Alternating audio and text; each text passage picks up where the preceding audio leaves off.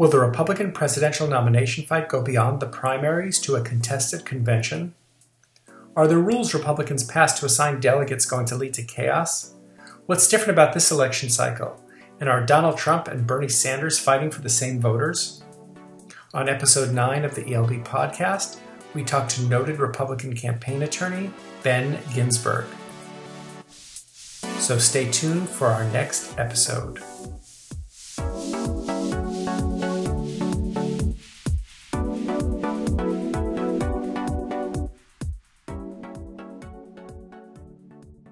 Welcome to the ELB podcast. I'm Rick Hasen of UC Irvine School of Law and the Election Law blog. My guest today is Ben Ginsberg, who's a partner at the law firm of Jones Day. Ben is one of the leading election lawyers in the country.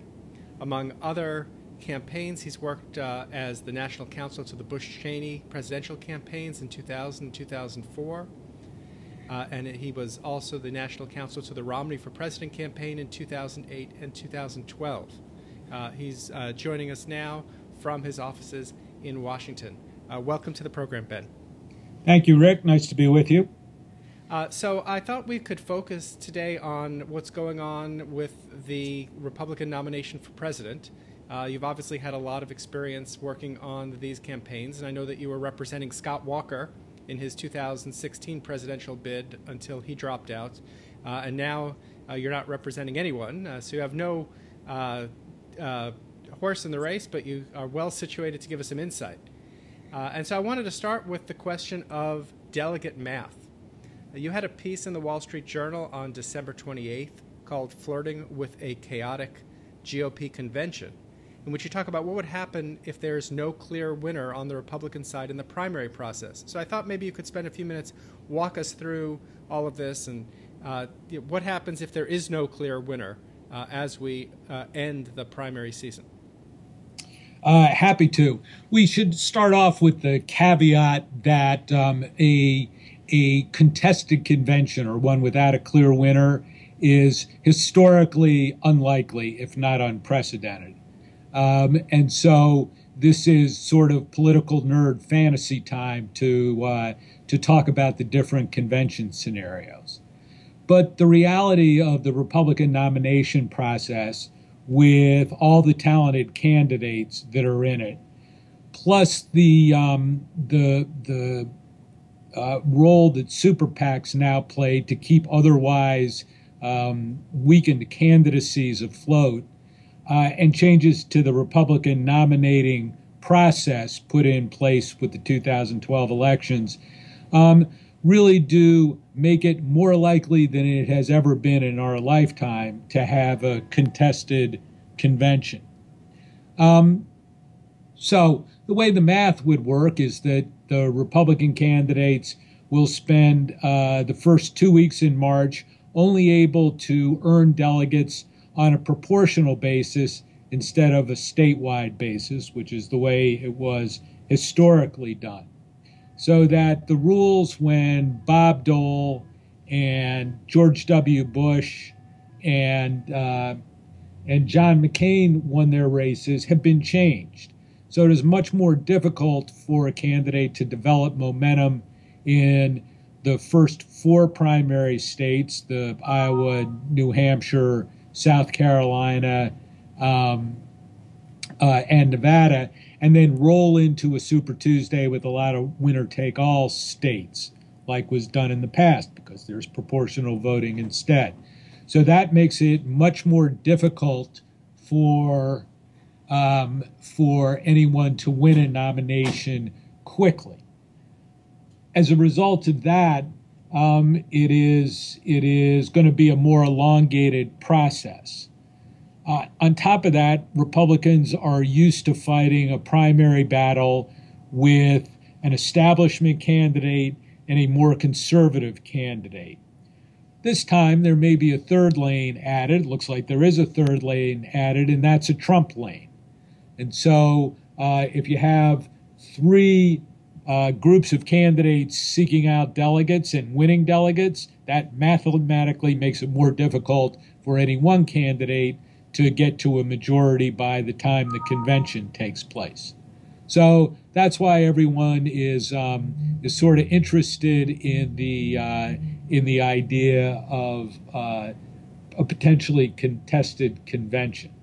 Uh, you had talked in your piece about uh, three different scenarios: a clear winner, and again, uh, I think you've made it clear that that's still the most likely option. We also talk about the clear cluster and the party buster, and I thought yes. maybe you could explain those two scenarios. Sure. Well, the clear cluster is when no one candidate is close to a majority. So then we get into sort of the the old fashioned kind of convention, uh, except there are no brokers left in the Republican Party, but the old kind of convention where different groups are trying to peel off delegates. Um, that's sort of a fair fight scenario in which people will get very heated, but it is understood that no one has a natural right to the nomination. The party buster scenario is when there is one clear leading candidate who is close to a majority of delegates but doesn't have a majority of delegates. And then if that one candidate is ganged up upon by other candidates to keep the presumptive or leading candidate from actually getting the nomination that he or she will, I, I suspect, go to the convention thinking they're entitled to, that's where you have really deep divisions within the party, hence the term party buster. One thing I was struck by, which you just mentioned and was in your piece, is that there there are no more brokers because it seems to me, I don't know, 40 years ago, maybe you would have been one of those brokers. Do, do you think that the Republican Party's done itself a disservice in how it's both the move to the proportional voting as well as kind of the democratizing of the process? Do you think it makes it harder for the party to function well? Well, I think there are a whole bunch of examples, um, not only politically but also legislatively, where um, the the lack of central party authority, either on a national level or state level, makes it means there are no brokers and does make it harder to function politically and legislatively. I, I think that back in the old days, there would have been state party chairmen or mayors or governors who would have named the delegates and could have commanded the delegates' loyalty at a convention. I think now, the way both parties, although this will come home to roost sooner in the Republican Party, obviously, um, but those delegates are really not bound to any party leaders or elected leaders for the most part. Uh, they're only required to vote according to the will of their states on the first ballot, uh, but not subsequent ballots. And so, um, if you believe in neat, orderly conventions coming up with a quick nominee, it's a disservice. If you are a lover of chaos, then I suppose it's a plus. Well, it certainly would get more attention to the convention if uh, there was something going on. Uh, well, that's certainly true. The TV networks, the national broadcast networks, uh, have pretty much said they're only going to air uh, the the nominee's speech on the fourth night of the convention. I believe that if it actually was a contested convention, they would show some more interest. Uh, now, now, you mentioned that in, uh, after the 2012 elections, uh, there were these changes in the delegate math put in place. Uh, if you could go back and redo that, do you think that there would have been a better way to try to structure, especially given this uh, this particular uh, race where there are so many potentially viable candidates? Yeah, I think if you look at this calendar, it is sort of a themeless pudding. Uh, and the rules changes were put in place as, as sort of a coalition from two different groups. One group, longtime members of the National Committee, um, took the position that the party was better off if more states became involved and it was an elongated process.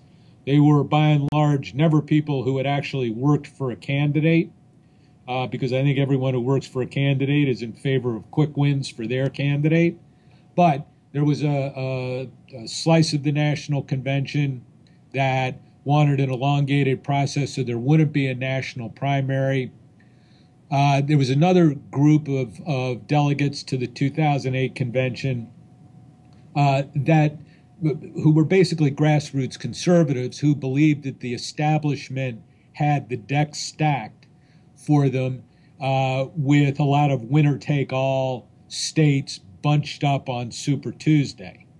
Um, of course, the great irony of that is that the grassroots conservative lane of the Republican Party in 2016 seems to be um, pretty well occupied by Ted Cruz, uh, and it's actually the establishment wing that will benefit from additional time in an elongated process to coalesce around a candidate. So I, want to move from the convention back to the upcoming set of primaries. Uh, how do you think this cycle differs from previous election cycles, and, and why? Is this something about the Republican electorate?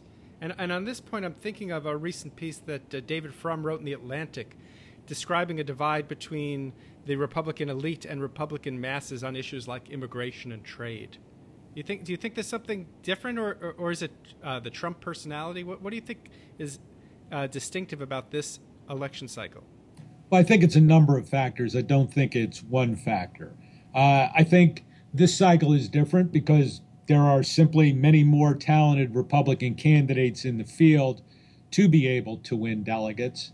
I think that there is, and you really see this in both parties, in the candidacy of Donald Trump and Bernie Sanders, a angered electorate less enamored of the the the elected class of officials um, who we have. So I think I think David Frum's piece raises that point, and I think it I think it's correct. I do think super PACs make this a different sort of a cycle, just because of the way the the funding will work to keep candidates alive uh, longer than they might be otherwise. And lastly, I think the primary calendar changes make it a different cycle in terms of being much more difficult to get an early win in March, more elongated through the process, fewer winner take all states up front. If we could just imagine the counterfactual where the election, uh, the candidates are exactly the same, but there's no Donald Trump, do you think we'd be seeing something that looks very different, or do you think we'd be having kind of similar conversations about uh, what the next few months are going to look like? Um, my guess is that I mean I think that I think Donald Trump is a unique figure in American politics, so the conversations would not be exactly the same. Um, except for Donald Trump, all those other factors are still present. I mean, you can't you can't deny the fact of an electorate that it is in a different place from where it usually is when Bernie Sanders is doing so well in the Democratic primary He's not Donald Trump. It's still shaken up that race a great deal. Yeah, and I was struck by uh, these stories that are coming out about how uh, Trump and Sanders are maybe pulling from the same pool of voters, or at least an overlapping pool of voters. Uh, so you think this says something more about the state of the electorate overall than about the state of the political parties, or does it say that the political parties are not providing enough of a clear signal as to what they stand for? Because not, Trump is certainly not a traditional uh, Republican, and, and, Sanders is not a traditional Democrat. He calls himself a socialist. I, I think since the McCain Feingold uh, erstwhile reforms went into place in 2004, that you have seen a weakening of the parties generally, and therefore the party brand, combined with um, it being just much more difficult to govern, especially in Congress because the leaders have less candy to be able to give to members and candidates. So, what you're seeing is a more dysfunctional government and a weakened Republican and Democratic brand, so that uh, Bernie Sanders and Donald Trump are sort of the personification of an angered electorate and less party cohesion. Do you expect uh, on either the Democratic or Republican side that this could lead to some kind of splintering, uh, independent candidacy, third party candidacy, something where the general election is going to look different than uh, the parties coalescing around their chosen uh, nominees? Um, I, I, don't think that's impossible, but I think it's too soon to to really gauge the chances of that. All right, and uh, finally, I want I want to just ask you a few questions uh, about your role as uh, the general counsel for presidential campaigns. It's really a unique kind of job, and I wanted to ask you, how would you compare it to the other work that you've done as an election lawyer, in terms of the type of work you do, but also the stress and pressure of the job? well, uh, all the work I've done for political candidates has been nothing but joyous, um, but but being the, the counsel to a presidential campaign really is unique. Um, it is a combination of a startup business because you know you you start off with nothing and you've got hundred million dollars inside of uh, inside of a year. So that's a, a rapidly growing startup with all the legal challenges that startups face. You've got the political regulation uh, aspects of it, um, which are uh, it is a heavily regulated area, uh, even without the candidates taking taxpayer funding anymore. Uh, and so there are a host of, of election law regulatory issues. And then inevitably, things like uh, the delegate selection process and rules issues, party rules issues, come become part of the lawyer's portfolio. Uh, and I guess the last element is the very intense scrutiny from the media and following by the public of your client in that situation.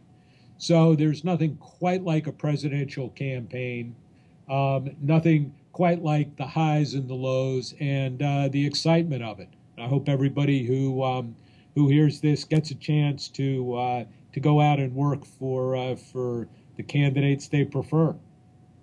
Well, do you think that uh, going forward, the role of the general counsel is going to become more of a uh, a, a, a, role as a, political advisor, or maybe it already has been. Do you, do you, did you find yourself when you were in this space giving political advice as opposed to just legal advice to the campaigns? Oh, I think you have to be pretty careful to know what your lane is inside a campaign. And there are some areas where the legal advice has political ramifications, but I was I've never been in the position of going to a candidate and saying, I think you really ought to do more TV advertising in the northwest part of the state with this message so you can reach 18 to 25 year olds. That's not the job of a lawyer. Right. Well, Ben Ginsberg, thank you so much for taking the time to come on to the ELB podcast. I really appreciate it. Rick, happy to, and uh, it's great you're doing this series, and uh, we look forward to hearing them. Thanks so much. Okay, bye bye.